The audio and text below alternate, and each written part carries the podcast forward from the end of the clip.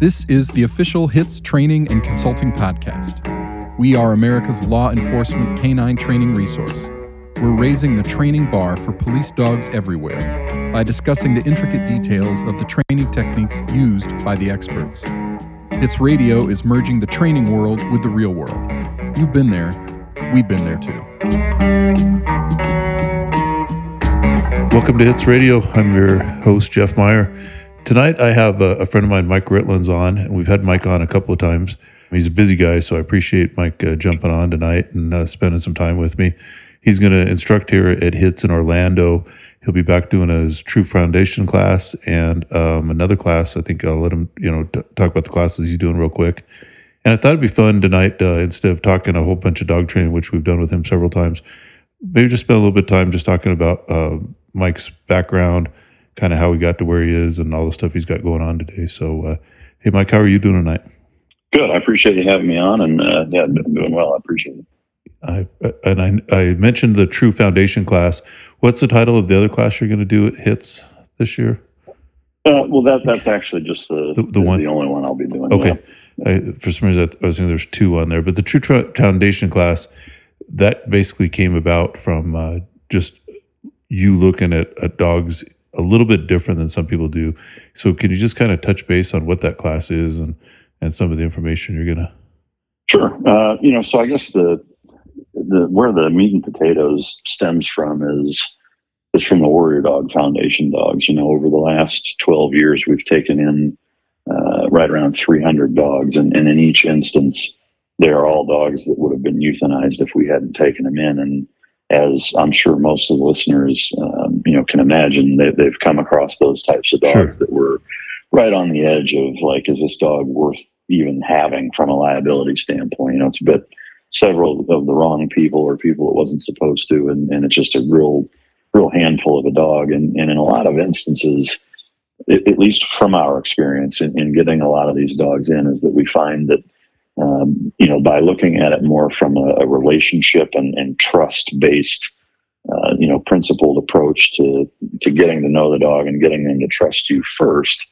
Uh, you know that, that, we're able to alleviate and, and mitigate a lot of the, the issues that, that, the dog has had. Not every one of them, and, and sure. not every dog, but uh, but in, in, most cases, and, and, in a lot of instances, uh, you know, they, they've come a long way and, and, made a lot of progress, and we've kind of uh, cleared their their head a little bit and gotten them to where they're more manageable, uh, and in a lot of cases, even repurposable, uh, if, if, that's a word. Uh, sure. you know, where we can we can get them out to other departments that maybe uh, you know have a little more flexibility timeline wise, or, or maybe a little more experience. Uh, training and handling, you know, dogs that are a little edgier and harder to deal with in, in that regard. And so, you know, in that kind of same vein is, is where the True Foundations class comes from. Is is is working with a lot of departments over the years uh, and seeing the the issues that that many departments have, and, and seeing the correlations and parallels between you know handlers that are really struggling with their dogs and seeing you know a lot of the same issues uh, you know all over the country, uh, and then on the transverse also seeing you know dogs that are uh, or dog teams rather that are firing on all cylinders and seeing the parallels of, of the the dog teams that are doing really really well and, and uh, you know having yeah, a, a yeah. good relationship and all that. And so, um, what I wanted to do with the class is is to just uh, you know convey that you know just like with all your other relationships in life you know communication and and trust and and your relationship with that other individual uh, is is everything, you know. And, and just like with what most of these guys do, you know, out out on the street at work, you know, your your partner uh, or anybody that you work with, whether it's a SWAT application or uh, just another another officer yeah. that shows up on a call or, or what have you, is that uh, you've got to be able to trust that guy and know that they have your back and, and that you can count on them to do the things that you need to do when, when the shit hits the fan. And in a lot of cases, you know, where, where guys have trouble with their dogs. Um, they, they don't have that. And yeah. it's mostly the dog doesn't trust them because they've broken that trust through a lot of compulsion, yeah. uh, you know, and, and uh, inconsistencies and, and, unrealistic expectations and shitty communication because they're looking at it from the human perspective. Uh, which is, you know, you're thinking in a, in a language, you're using logic and reasoning to uh, to have expectations and understandings that the dog just does not have. Yeah. You know, and, and if you think about, you know, the, the way that the dog's mind works versus ours, it's, it works more like a calculator in that everything is an A plus B equals C Yeah. uh, formula uh, or, or equation. Yeah. One step process. Yeah, you know, so you know, whereas you and I would think like, you know, hey, that, that's my sandwich on the counter. Like, why the fuck would you jump up there and, and grab it? You know, to the dog, it's there's food over there, and, and I want to get it, or, or the trash. There's, Yeah. yeah, there, there's chicken wings in it, or like, of course, I'm going to piss on the floor or chew this up. Like, it doesn't mean anything Yeah, to me. And, and so our our social and societal expectations of of what's good and decent and expected behavior, those dogs, you know, that they don't come hardwired with that at all. And so when you expect them to just understand that and then hammer them when they don't, uh, you know, if you're, if you're selecting and, and you know, trying to find a dog that has, you know, intestinal fortitude and, and a good set of nuts on them and a, and a strong spine, that dog's not going to take a lot of crap from from you or from anybody. And so it's just a bad combination. And uh, you know, again, I, I will be the first to admit that you know the the first number of years that I was uh, you know involved in this as a profession, I had much more of kind of the the big dick mentality of you know if this dog's not going to do it, I'll I'll show him he's Yeah. going to do it, you know, kind of Yeah. thing, and learned the hard way through through a lot of dogs coming into the Warrior Dog Foundation and just other dogs that I worked with that that that wasn't a uh, you know a viable approach when when this dog has had that done to him by the last six human beings that he's interacted with. Yeah, and, and and and now he, he doesn't trust anybody. He looks at everybody like they're they're a shot at the title, and uh, and you're not going to make him do anything. Uh, you know, and, and so it, it's kind of taking the same mentality that you would working with you know big dangerous zoo animals or or marine mammals that you know you're not going to make them do anything. Yeah. Um, you know, and, and and using those same training principles. Now, that that does not mean that I'm I'm above or or think that that compulsion and punishment or consequence based training is is bad. I, I absolutely uh, employ and use those Sure. Those techniques when when they make sense, when they're appropriate, and, and what have you. But but just like you know, again, any other relationship, if if it starts out by whipping somebody's ass, um, you know that, that's setting the tone and foundation for a pretty pretty rough rough go at the relationship. And so um, you know, it's just making sure that you understand that, and, and me trying to pass on a lot of these hard lessons learned that I've gotten a lot of these dogs in that have had all of these, I'll say, wrong things done with them over a several year period and gotten them to the point where the, the handler and, and department couldn't even keep the dog anymore and they're going to kill them, Yeah. uh, you know, because they, they were so out of control and hard to deal with. And, and so, you know, when we get and, and have, you know, 30 of those dogs at a time at any given time from all over the country, uh, you, you tend to learn uh, what not to do first Sure. um, you know, but then you you ultimately end up, uh, you know, figuring out and, and learning what actually works, you know, and, and so it's, it's been a really neat process to see the the transformation of a lot of these dogs coming in and, and using food and positive reinforcement, uh, you know, to to at least kind of hit the reset button and, and get to where the dog will trust you, and then building from there, and, and then ultimately getting to where the dog is much more manageable in a lot of cases uh, you know, being able to be repurposed to to another department or Yeah. or even to you know a, a family home or a civilian Yeah. civilian home out in town. But, Yeah. Yeah, I think the class is a, a great idea, and I I know uh, you know it'll have a lot of good information. So even if maybe you don't have that problem dog, just getting a few tips here and there about even just re- every relationship can get better. So you know, I think anybody who goes to the class will be able to take something away from it, and definitely put more stuff in their toolbox in case they run into that problem with their own agency or maybe with another dog that they're trying to help with another agency. At least Yeah. something to think about. So Well, yeah, and I, I think you know not even just on the kind of avoiding the worst case scenario. Uh, I, I also think that you know if you use that as kind of your tactic and and how you start things out, even if you don't have Yeah. that kind of dog, you will maximize uh, the potential. You know, to operate at the I highest agree. level possible with with that dog. So I agree. Well, I think for a lot of people, if they listen to our podcast a lot, that they know that usually I introduce somebody, and then the first thing I do is have them kind of go over the background. But I thought we'd just uh, talk about the class here real quick for hits, and then spend a little more time just talking about Mike Ritland, if if that's all right with you.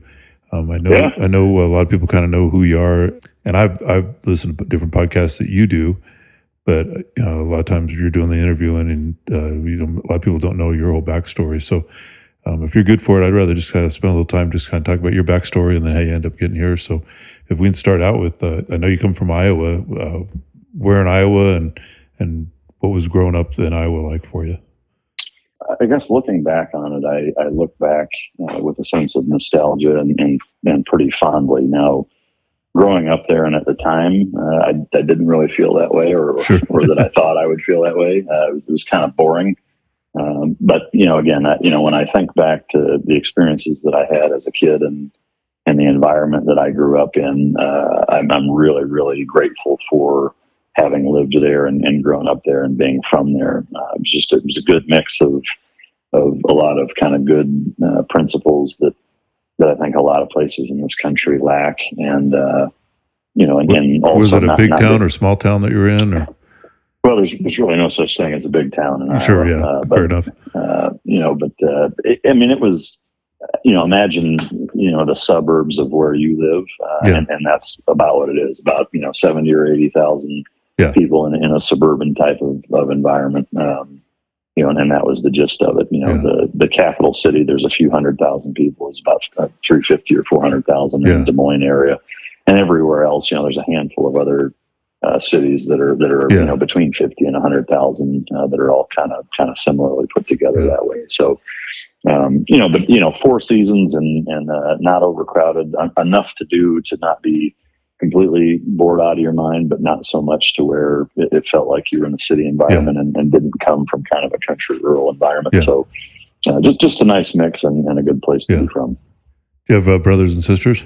I do. I've got two older brothers and a younger sister. And you know, it's interesting. My mom and dad that they went to the same high school and they're from that same town and. You know, they, they dated in high school and, and you know got married. And we, we all went to the same high school oh, that cool. they did, and uh, you know, most of our, our family, grandparents, and whatever, all, all lived in town, aunts, uncles, whatever. So it's, it was neat to grow up, uh, you know, kind of in, in a multi generation city that way, where uh, where you had all that history in, in yeah. one place. Yeah. Uh, were you an athlete in high school, or what was your? What was well, your... That, that's debatable. Uh, I played sports, uh, you know, but um, you know, I uh, growing up at, at younger ages, I, I, did pretty much everything. I mean, football, basketball, baseball, ran track. Uh, we did not have a soccer team, but uh, pretty much everything else I, I, did. And then when I was in high school, I focused uh, solely on swimming. And uh, I, you know, I certainly was never a state champion or or even on a podium, uh, but went to state and, and swam and, and was just you know m- maybe a little above average, but certainly not not anything that uh, that colleges were, yeah. were screaming to, to have me come to their to their school. But were you a, good student too? I was a terrible student. Um, I want to say my my GPA when I graduated was uh, maybe a two eight, two seven, something like that. It was uh, it was you know barely enough to pass, and that yeah. was about it. I actually uh, I applied to the University of Iowa. Um, you know, Iowa has no no professional sports teams. And so um, college football is kind of the main, yeah. you know, varsity yeah. sport in the state of Iowa, as well as University of Iowa wrestling because they've been so good for so long. But I, I applied to, to the University of Iowa and uh, and got turned down. If that tells you anything, they did not accept me. So so I went went and joined the Navy. Uh, not that I, I would have gone anyway, but I, I applied with just kind of seeing if that was an option and and uh, ended up going in the Navy and, and again would would have anyway. But uh, but if, if that doesn't paint a picture of my lackluster sure. performance uh, as it relates to academics, I don't know what does. At, at, what age did you start thinking military? You know, at, at a young age, I, I, was always fascinated by it. Both my grandfathers were in World War II.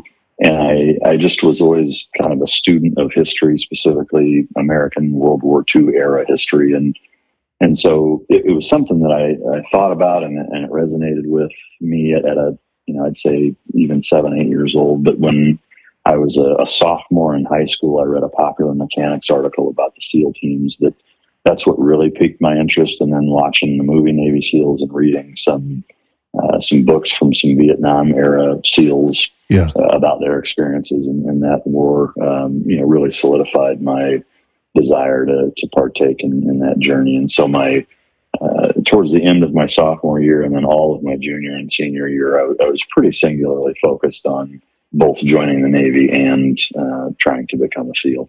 And that was that part of the reason for the swim team and getting those. No, I, so I, I actually happened to work started. Yeah, I, I start. I think it was actually more of a because I was a swimmer, the Navy made more sense, uh, Yeah. or at least in both my mom's mind and in my mind. Yeah. Uh, you know, you know that did. Her her dad uh, was in World War II uh, and was in the Navy uh, on a minesweeper in the Mediterranean, and, and that was kind of her her pitch because my uh, one of my best friends growing up, uh, he and I had, had kind of both decided we were going to join the army and become Rangers, and she was not not real crazy about that, and Yeah. Gently uh, t- told me that if I was going to join the military, it, it needed to be the Navy because her dad did, and, Yeah. and that made more sense. And uh, so, but it, yeah, it just kind of coincidentally worked out that way. And that uh, you know, I started competitively swimming when I was five, um, Oh, okay. and, and swam swam most of my childhood. I took a, a couple year break in, in junior high, but then back at it in high school. So that that was kind of the the main sport that I was into anyway. So did that buddy that you were talking about? Did he end up going to the army? He did. Uh, so he went into the army just uh, about six, eight months after I joined the Navy. Uh, he was in the Second Ranger Battalion for about six or seven years. Did multiple Iraq and Yeah. Afghanistan deployments, and then he actually went to, to Delta Force and made it through all the selection and, and was in a squadron and um, went on his first deployment as a CAG guy and lost his right leg in a, in a helo crash on a rooftop in Baghdad during a high high value uh, Wow. target assault. Got a, a massive head injury and, and really, you know, a, a sustained a, a number of, of pretty Yeah. significant physical injuries. They kept him on and in the unit for a number of years, doing some, you know, RDT&E and, Yeah. and gear acquisition stuff, and then finally he just kind of had to get medically retired, Yeah. and then uh, ended up doing a lot. He summited Everest and Denali, and, Oh, wow. and a bunch, like he was trying to do the the seven uh, seven major major summits, and uh, and then had several of them under his belt. And actually, just just over a year ago now, um, it was actually in the news. Uh, him and two other guys up in Alaska uh, training for his next summit uh, were killed in an avalanche. So oh wow. uh, yeah, his name was Matt Nyman, and and uh, just a really really fucking good guy, and and uh, you know just. On the one hand, it was very heartbreaking that, that uh, he lost his life. Uh, you know, as a as a young Yeah. man Yeah. in his early forties, he's got two two young boys. You know, on the same token, you know that that's just the guy he was, and, and if there's a way for him to, uh, you know, to to Yeah. lose his life, that, that that's the way he would have Yeah. wanted to do it. Frankly, you know, uh, he, he pushed the envelope all the fucking time, and uh, you know, as much as as it broke my heart to, Wow. to see him pass away, it, it uh, it just that that's the kind of guy he was, and that's what he wanted to do. You know, Yeah. so Pretty cool though to think that you guys were young boys and and you both had It's dreams of, of you know going to special forces and end up doing it. So it's pretty cool. To, you know, for sure. I mean, especially from that small of a town, and and, and just being two dipshits that uh, threw, threw water balloons at cars and egged houses and teepeed trees, and you know, I mean, just did did dumb shit that kids in the '80s and Yeah. '90s did, and Yeah. uh, you know, ne- neither of us were spectacular athletes, and and uh, yeah, it's, it's pretty neat to see uh, see both of us go on to do those things. But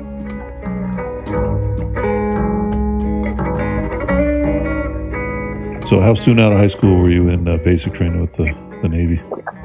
so the the summer so i, I graduated at 17 i, I was uh, you know one of those kids that was you know could have gone either way uh, I, you know I, I probably should have been a class behind me age wise but uh, but just made the cut to, to be in the in that grade or whatever. So i graduated. I had to wait until i was 18 so towards the end of summer when i turned 18 i went to boot camp right after that. So i did the delayed entry program and, and signed up um, you know during my senior year Yeah. and then did the stupid weekend drills and all that shit. And then um, yeah, graduated waited to turn 18 and then and then went uh, right after that. So after that i went did, did boot camp which um, i would say i probably got in worse shape in boot camp because uh, you know navy boot camp is not exactly uh, you know the pinnacle of, of uh, military physical activity but Where where did But, you do uh, boot camp at? Where where was that at? great lakes uh, Yeah. yeah, so yeah the navy's only only at great lakes Oh, okay. I thought there was more than one. Th- there used to be just a few years before I, I went there. They had Great Lakes. They had uh, one in Florida, and I think in Orlando, and then one in San Diego. And they they shipped can the other two and made uh, boot Oh, okay. camp be exclusively at the Great Lakes, uh, Chicago area. So, uh, so I went there, and then from there I went to uh, intelligence specialist A school. Um, And was that part? Did you sign in on a contract with that's what you wanted to do too, or was that just what they told you you were going to do when you were in boot camp? So it was it was a little bit of both. So you know, in when I when I signed up, and this changes a lot. It's Yeah. changed you know before and, and after, but Yeah. when I signed up, that you know there there were what were what were called SEAL source ratings, which uh, were jobs in the Navy that. Uh, that the SEAL teams would accept, basically, because Yeah. back then being a SEAL wasn't considered its own uh, source rating Yeah. and and so uh, there was this you know short list of I don't know nine or ten different jobs that, that were considered SEAL source ratings, and uh, you know Corpsman was one of them. That was actually the first one that I picked, but. Uh, when I picked that at the time, they had you know more corpsmen than they needed, or, Yeah. or they were at capacity, and they said, you know, this one's closed. Pick another one. And for me, you know, I was like, well, intelligence specialist seems uh, seems like the ne- Yeah. next coolest thing. Thinking it's going to be James Bond shit, uh, and and it, it of course was not. not. Uh, you know, but uh, so I, I went to intelligence specialist A school. The, the neat thing about that was is it was in Virginia Beach, and it was actually on, on the same base that SEAL Team Six is at. And uh, and back then, this was you know they were much less of a of a household name, and, and yeah. nobody. I mean, a lot of people didn't even know what, Know the what they SEAL were, yeah. let, let alone SEAL Team Six guys. Yeah. And so it was really neat and inspiring to be in that in that uh, area and on that base and seeing these guys running around doing some training. And, and you didn't see them a lot, but you saw glimpses of them Yeah. here and there. And and uh, it was just really cool to see that, and that kind of helped motivate uh, the handful of us that were there that were getting ready to go to, to SEAL training. And so that was about a four month uh, process, and then I went home on leave for the first time in between graduating A school and going to uh, to SEAL training. Uh, so I went home for a couple weeks, and then went out to San Diego and, and started SEAL training. Okay, so I guess I didn't know that. I, I would I thought you probably would have to be out in the Navy for a while before you got accepted to SEAL training. I didn't know you could, you know, go from one Yeah. school and then get accepted. Was that was that real competitive? Not really. Um, you know, surprisingly, the you know the the screening test, and again, things are, are quite different now. Sure. It's more competitive now, uh, and it's also a completely different pipeline. You know, being a SEAL is its own Yeah. job. It's it's SO. You know, and, and so there there's a pipeline and there's a totally different process. So, but back then, again, it was it was kind of. I mean, I hate to say half-assed, but it really kind of was. The, the screening test, which is actually still the, the same screening test today, um, is not very reflective of, of the difficulty of training Yeah. you know, it, it's a 500 yard swim, uh, max sit ups, pull ups, push ups, and then a mile and a half run in boots and pants. And, and the times are not, not crazy. The, you know, the, the push ups are, are 42, the sit ups are 52, Yeah. the pull ups, I think, are six. Uh, Oh, wow. You know, the 500 yard swim is, I don't even remember what it is, but it's not difficult. Yeah. Um, and, and the run is like 11 and a half minutes or something, you know. So now, granted, I will say it is all in a row, which Yeah. uh, it, it looks and sounds a little easier than it is when you do that. Oh, I, yeah. All of all of those things back to back to back, but but it's still not super difficult. Um, you know, and, and if you barely pass that test, uh, you're in for a world of shit when you get to SEAL training. Uh, you know, and a lot of guys do. You know, there Yeah. are a lot of guys that, that barely make that cut and they show up and, and get their shit pushed in and, and quit in a matter of days because it's just It's- way over their head. But but uh, Now, when you So, were yeah. in, when you were in Virginia Beach, did you meet any SEALs, or did you have any any input as to you know when you get here, be ready with this stuff in mind, or did you kind of yeah, get not there? not really. yeah, Yeah, not not really, but all, all of us. I mean, it's almost kind of like a, a prison network of yeah, guys who you know you, you watch videos, and, and again, remember back then, like the internet was not really a thing yet. I mean, it, it barely was, but there certainly weren't any resources. Yeah. Um, you know, Yeah. the, the extent to, with which any of us knew what we were getting ourselves into. We're watching like the recruiting video, reading a couple of Vietnam era books, Yeah. and, and seeing a, a couple of articles. You know, so uh, we're watching the movie Navy SEALs with Charlie Sheen. You know, Yeah. so. Um, but I will say that you know we we ran into a couple of the of the Team Six guys. They weren't a ton of help. You know, they're just like, yeah, good luck, fuck face. You know, Yeah. like while they're running by. Yeah. Uh, you know, they certainly weren't taking taking us under their wing or anything. Yeah. Because the reality is is that that that training back then, from from when it started and, and even up until as we're sitting here talking about it, the attrition rate is about 80%, you know, so most guys that show up just aren't going to make it. Yeah. And, uh, and so most guys, I think in the community, unless it's like a friend of a friend or, Yeah. you know, family friend or, or, you know, Hey, I got a buddy that's going, you know, or what, Yeah. something like that. Like very few guys are going to do more than, than maybe just spend 30 minutes talking to them on the phone about, Hey, do this, this, and this while you're getting ready, and kind of here's what you can Yeah. expect. Because the reality is, most guys that you talk to and give them advice gonna- aren't going to aren't to make it. Yeah. Uh, and so most guys don't want to waste their time. Yeah. To, to be frank, you know. Yeah, so, that makes sense. But I also think that there's an element of part of that process is you got to go go in there a little bit blind, or or I, I think it's better, you know, in terms of selecting the right guys for the job for them to go in not not having a uh, terrific understanding of what Yeah. they're getting themselves into, so that you, you have a more accurate depiction of what that guy really is at his core and if he's the right guy for the job. Because the reality of it is, is that as shitty as SEAL training is, it pales in comparison to what it's like being at a SEAL team and actually doing the job. Yeah. Uh, you know, you, you, you will be more tired, you will be more cold, you'll be more physically miserable, uh, mentally exhausted, stressed out uh, at a SEAL team than you, you can ever even dream when you're going through training. Really? Uh, and that, and yeah, and that's hard for guys to, to kind of reconcile when you're going through like, fuck, how does it get any worse than this? But I think the starkest difference is, is that in training, it's training. There's safety Yeah. nets, there's Yeah. protocols. Yeah. It's actually very, very structured, probably no different than SWAT Yeah. selections or, or anything else that, that any of the listeners have, have either been through or whatever. It's academies or whatever. It's very, very uh, calculated. And, and then when you get to a SEAL team, it's the Wild West, you know, and, and there, there's a lot of times where you're in situations where there isn't a fucking guidebook. There isn't a, a range safety officer Yeah. or an instructor that's making sure that you're safe or that you're not in this environment Sure. or, or that you're out of the water because it's this temperature and you've been in it for this amount of time and you're hypothermic. Uh, you know, that there's none of that, you know, Yeah. and, and especially when you go overseas, not only is there not that, you've got just like, you know, every cop on the street, you've got people that are actively trying to take Yeah. your fucking life all the time, you Yeah. know, and so, you know, they, they do the best they can to make that training environment for six and a half months as mentally stressful and, and as physically exhausting as possible. But at the end of the day, every every person going through training knows that it's training. Yeah, you know, Uh, still dangerous. There's still guys that die. Um, we, we just had uh, you know a guy Yeah. guy die in SEAL training here a couple weeks ago, but but it's uh, it's just not the same as, Yeah. as the real thing. No Sure. different than police academies and, and going out on real calls. Is there much attrition once a you know person gets once a guy gets through the training? Is there much attrition to you know maybe the first deployment or month or two, or is the training pretty good at weeding out the guys who mentally aren't ready for that that first deployment?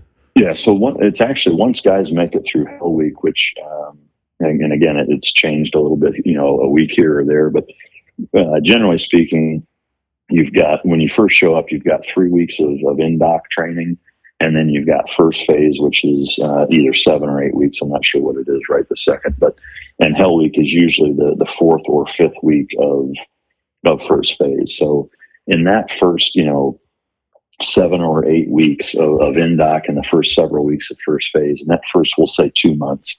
99% of the guys who aren't going to make it don't make it during that period. Once guys make it through Hell Week, uh, for somebody to quit after Hell Week is is very very Yeah. rare. Okay, Uh, it, it it does happen, but it's it's they're anomalies. They're for sure outliers.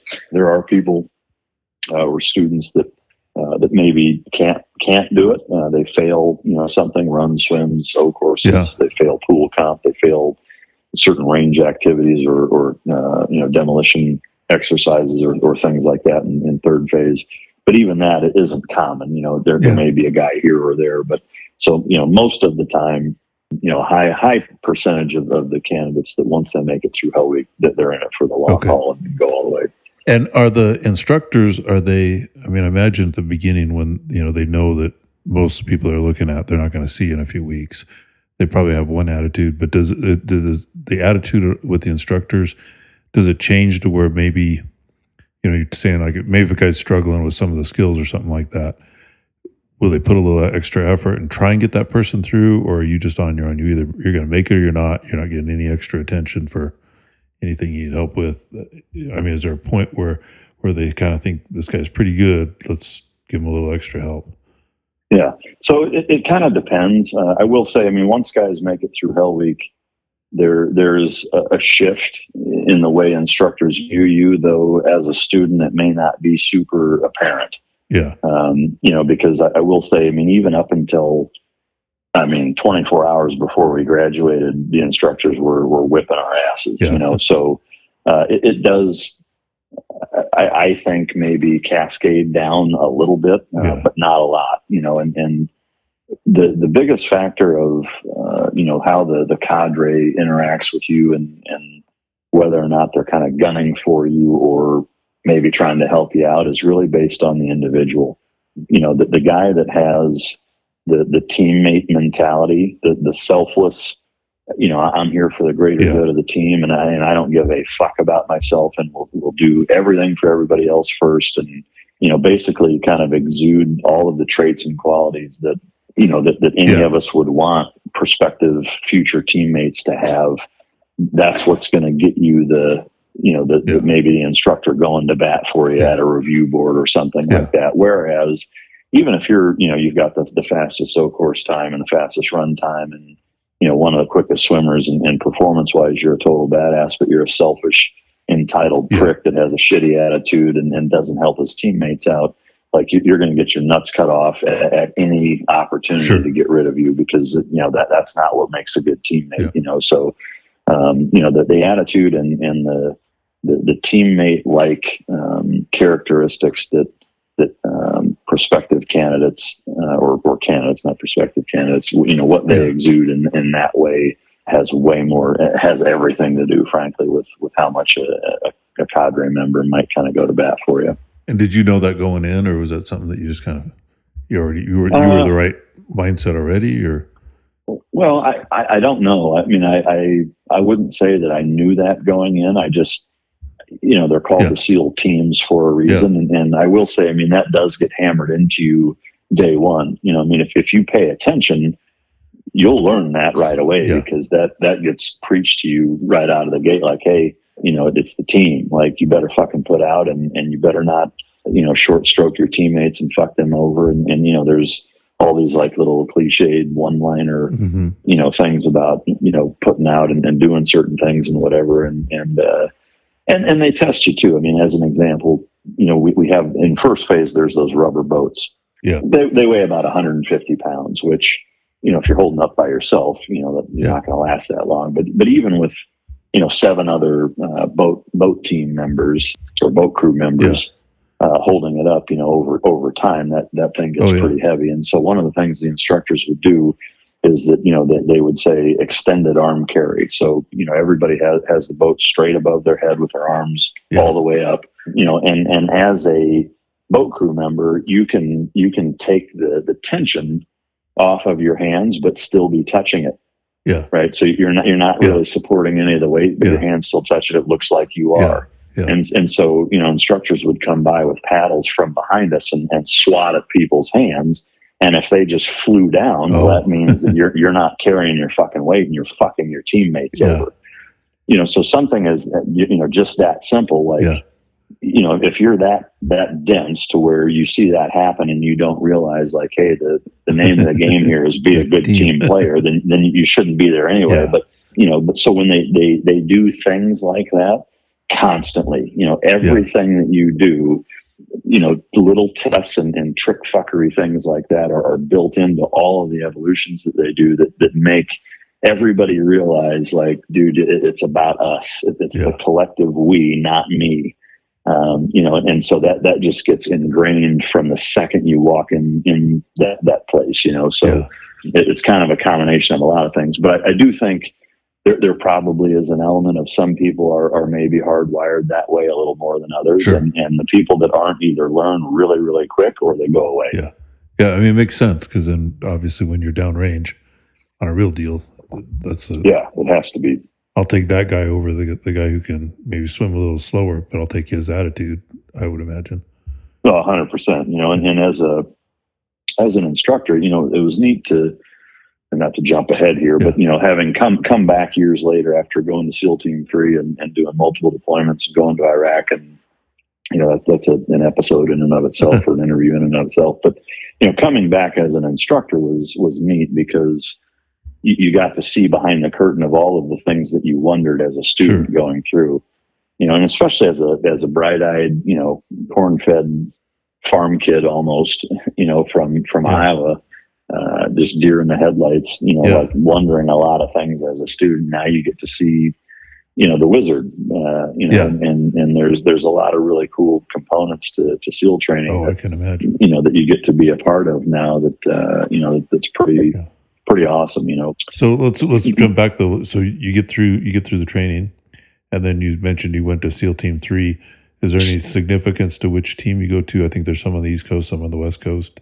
Do you have any choice, or do they just tell you here's where you're going? And Yeah, you, you get to uh, to fill out your wish list, uh, your top three choices, basically, when uh, right before you graduate, or you know maybe a month before you graduate.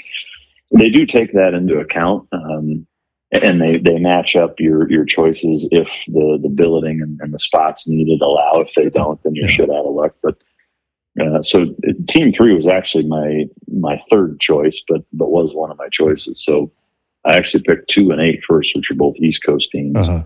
and uh, just because uh, you know most of my instructors were, were East Coast guys from those two teams, Yeah. spoke highly of them, and uh, you know we we were pretty enamored by our, our cadre. They were I just could imagine. Okay. very very inspiring guys, and, and so that's where I, I wanted to go where they went basically. But, uh, Do yeah, so Do the teams by number? I know SEAL Team Six obviously has a different assignment or d- does different things. It, it appears, but other than that, do some of the teams do more deployments, or do they do different types of deployments, or is there any significance to the number? Of, back back then there was now there is not Okay. um, back then seal team one was so one three and five were west coast teams uh, two four and eight uh, were east coast teams and then team six you had sdv team two that was also at little creek virginia on the east coast and then you had sdv team one which is at pearl harbor you know and, and that's how it was when i was in now there's team seven uh, in addition on the west coast Uh-huh. and there's seal team 10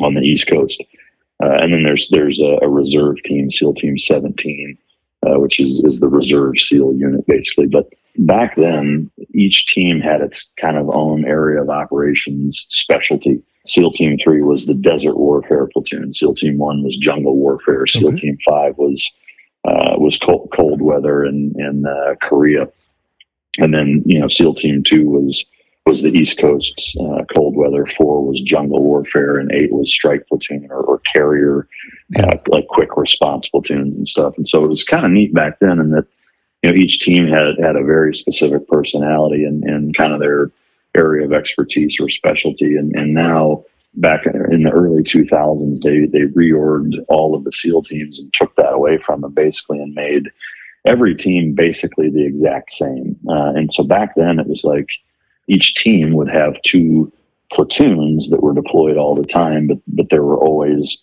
you know four other Yeah. platoons at every SEAL team in different parts of training. In like 2002 ish time frame is when they they reorganized everything, and now they deployed teams as an entire team, and they basically all do this the exact Okay. same thing. So Okay. that's kind of a big shift, but. and when you got to SEAL Team Three, how many other SEALs were assigned to that team, roughly? Uh, less than 200, about Yeah. uh, in the in the high 100s. I think about 180 or so. Even though it's a decent number of people, it's probably still a real tight team. It's For not- sure. not thousands. Yeah. Was this? This was before 9-11, wasn't it? Yeah. So when I checked into SEAL Team Three in uh, in the spring of '98, Well, that's going to do it for this first part of my interview with Mike Ritland. If you listen to the podcast a lot, you know that I try to keep these episodes around 20 or 30 minutes. So, with that, I'm going to have to cut this one uh, in half. So, you'll get part two of my interview with Mike Ritland in about a week or a week and a half. Best way to make sure you get it uh, right away when you want it is to just subscribe to our podcast on uh, whatever platform you listen to us. Just subscribe to it and it'll pop up new in the feed whatever day we get this uh, all put together and dropped. So, as always, I'll remind you that uh, we'll be uh, Hits K9 will be in Orlando in August of this year. So it should be our probably our biggest seminar yet. I think everybody's ready to get the world back to normal and uh, be bigger than the last one we did, which uh, has been a couple years because of this COVID crap. So we should have probably uh, 12, 1300 handlers there with us. in Orlando. Got plenty of room for everybody, lots of uh, vendors, great hotel, great setup. Go to hitsk9.net, see everything that we're about. You'll see all the different instructors. Mike will be there teaching. So if you want to go to Mike's class or if you want to just meet Mike, if you want to go to his um, booth. You can talk to him about his dog food. You can uh, pick his brain about anything. So he'll be around along with uh, lots of other great, knowledgeable instructors. So should be a great event. Lots of networking opportunities and uh, lots of learning to go on. So check out hitsk9.net. And as always, if you want to contact me, my email is jeff at hitsk9.net. I like the emails and I like all the feedback. So please uh, keep that feedback coming. Try to get back to everybody. Uh, I'll try to get back to you as soon as possible. Send me any show suggestions or any questions you have, and I'll run them here on the show. Thanks again, everybody. I appreciate your time.